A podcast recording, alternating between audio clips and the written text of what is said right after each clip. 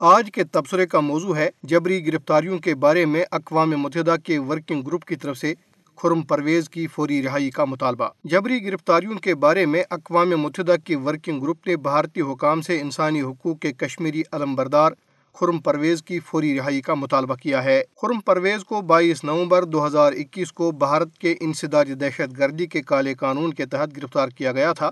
اور وہ اس وقت نئی دہلی کی روحنی جیل میں نظر بند ہیں۔ رواں سال اٹھائیس مارچ کو منظور کی گئی اور پانچ جون کو جاری کیے گئے بیان میں اقوام متحدہ کے انسانی حقوق کے ماہرین کے گروپ نے کہا ہے کہ خرم پرویز کی نظر بندی جبری ہے۔ بیان میں بھارتی حکام پر زور دیا گیا ہے کہ وہ انہیں فوری طور پر رہا کریں۔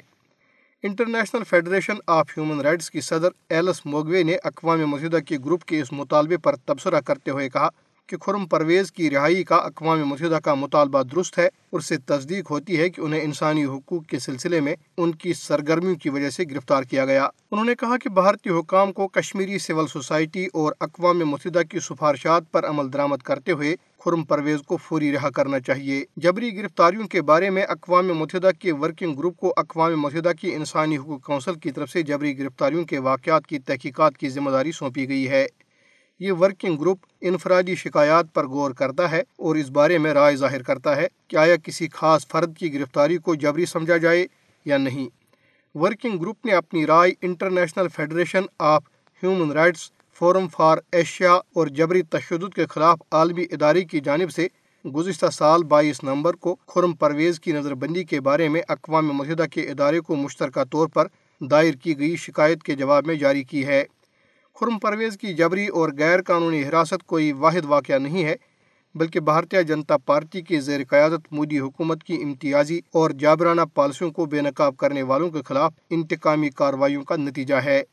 عالمی ادارے کے سیکرٹری جنرل جیرالڈ سٹروک نے کہا کہ بھارت کو اختلاف رائے کو خاموش کرانے کی اپنی پالیسی کو تبدیل کرنا چاہیے اور ملک میں انسانی حقوق کے تحفظ کے حق کی ضمانت فراہم کرنی چاہیے۔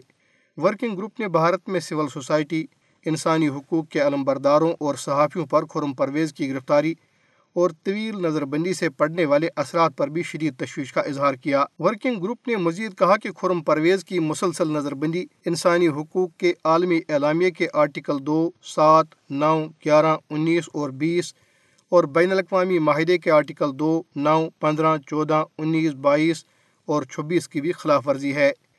Khurram Parvez Jammu Kashmir coalition of civil society کے پروگرام کوارڈینیٹر جبری گرفتاریوں کے خلاف ایشین فیڈریشن کے چیئرپرسن اور International Federation of Human Rights کے ڈپٹی سیکرٹری جنرل ہیں۔ فروری دو ہزار تیئیس میں انہیں اہم ترین مارٹم اینالز ایوارڈ سے بھی نوازا گیا تھا۔ ادھر صحافیوں کے حقوق کے تحفظ کی عالمی تنظیم۔ کمیٹی ٹو پروٹیکٹ جرنلسٹس نے بھارت کے غیر قانونی طور پر زیر قبضہ جموں کشمیر میں صحافیوں کے خلاف ریاستی ظلم و تشدد، گرفتاریوں، چھاپوں، مجرمانہ مقدمات اور سفری پابندیوں کا حوالہ دیتے ہوئے امریکی حکومت پر زور دیا ہے کہ وہ مقبوضہ علاقے میں میڈیا پر عائد پابندیوں کو ختم کرانے اور غیر قانونی طور پر قید کشمیری صحافیوں کی رہائی کے لیے بھارت پر دباؤ ڈالے۔ کمیٹی کے صدر جوڈی گزبرگ کی جانب سے بھارتی وزیراعظم نریندر مودی کی امریکہ کے سرکاری دورے سے قبل ایک بیان میں کہا گیا ہے کہ دو ہزار چودہ میں نریندر مودی کے اقتدار میں آنے کے بعد سے بھارتی میڈیا کے خلاف پابندیوں میں تیزی سے اضافہ ہوا ہے۔ انہوں نے کہا کہ حالیہ برسوں میں غیر ملکی صحافیوں کو بھارت میں ویزے کے حصول میں مشکلات، جموں کشمیر سمیت کئی علاقوں تک رسائی کو محدود کرنے اور تنقیدی رپورٹنگ پر بھارت سے بے دخل کرنے کی دھمکیوں کا سامنا کرنا پڑا ہے۔ کمیٹی ٹو پروٹیکٹ جرنلسٹ نے کہا ہے کہ انیس سو بیانوے سے لے کر اب تک بھارت میں کم از کم باسٹھ صحافیوں کو اپنی پیشہ ورانہ فرائض کی ادائیگی کے دوران قتل کیا گیا۔ کمیٹی کے صدر نے کہا کہ بھارت میں مودی حکومت اور بی جے پی پر تنقید کرنے والے صحافیوں کو ہراساں اور قید ان کی کڑی نگرانی کی جاتی ہے۔ کمیٹی ٹو پروٹیکٹ جرنلسٹ نے امید کا اظہار کیا کہ بھارت سے دنیا کی سب سے بڑی جمہوریت ہونے کی حیثیت سے ایک آزاد اور خود مختار میڈیا پالیسی اپنانے کی ضرورت کو اپنی بات چیت کا حصہ بنائے گا۔ کمیٹی نے مزید کہا کہ امریکہ کو بھارت سے چھ صحافیوں، آصف سلطان، گوتم نولکھا، سجاد گل، فہد شاہ، روپیش کمار سنگھ اور عرفان معراج کو رہا کرنے پر زور دینا چاہیے، جنہیں اپنے پیشہ ورانہ کام کی وجہ سے کالے قوانین کے تحت گرفتار کیا گیا ہے۔ بیان میں بھارت میں مودی حکومت کی طرف سے بی بی سی کی دستاویزی فلم کی نمائش پر پابندی کے بعد رواں برس فروری میں نئی دہلی اور ممبئی میں بی بی سی کے دفاتر پر ٹیکس حکام کے چھاپوں کا بھی ذکر کیا گیا۔ ادھر بی بی سی کی دستاویزی film India the Modi question کے بعد بھارتیہ جنتا پارٹی کی حکومت کو اب الجزیرہ کی ایک documentary film India who lit the fuse کی وجہ سے ایک اور چیلنج کا سامنا ہے، جس میں دکھایا گیا ہے کہ بھارت میں ہندوتوا لیڈروں کی طرف سے مسلم اقلیت، اپنے خلاف حملوں اور نفرت انگیز تقاریر کے دوران کس طرح مسلسل خوف کے احساس کے ساتھ زندگی گزار رہی ہے۔ مودی حکومت نے اپنے ایک کارکن کے ذریعے الجزیرہ کی اس فلم پر پابندی عائد کرنے کے لیے اتر پردیش کی الہ آباد میں درخواست دائر کرائی ہے۔ جسٹس اشونی کمار مشرا اور جسٹس آشوتوش سری واسطو پر مشتمل ہائی کورٹ کے ایک بینچ نے بی جے پی حکومت کو بچانے کے لیے کوئی وقت ضائع کیے بغیر مودی حکومت اور وزارت اطلاعات و نشریات کو ہدایت دی ہے کہ وہ اس بات کو یقینی بنانے کے لیے مناسب اقدامات کریں۔ کہ جب تک اس قسم، اس فلم کے مواد کی متعلقہ حکام کی طرف سے جانچ نہیں کی جاتی، اس فلم کو ریلیز کرنے کی اجازت نہ دی جائے۔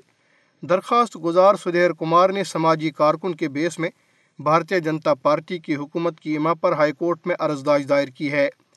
درخواست میں دلیل دی گئی ہے کہ فلم میں مذہبی برادریوں میں فرقہ وارانہ تقسیم پیدا کرنے کے لیے حقائق کو مسق کر کے پیش کیا گیا ہے۔ عدالت نے کیس کی آئندہ سماعت چھ جولائی تک ملتوی کر دی ہے۔ درخواست کے مطابق الجزیرہ کی فلم کی ریلیز سے ہندوستان میں بدمنی پھیلنے اور سنگین نتائج سامنے آنے کا خطرہ ہے۔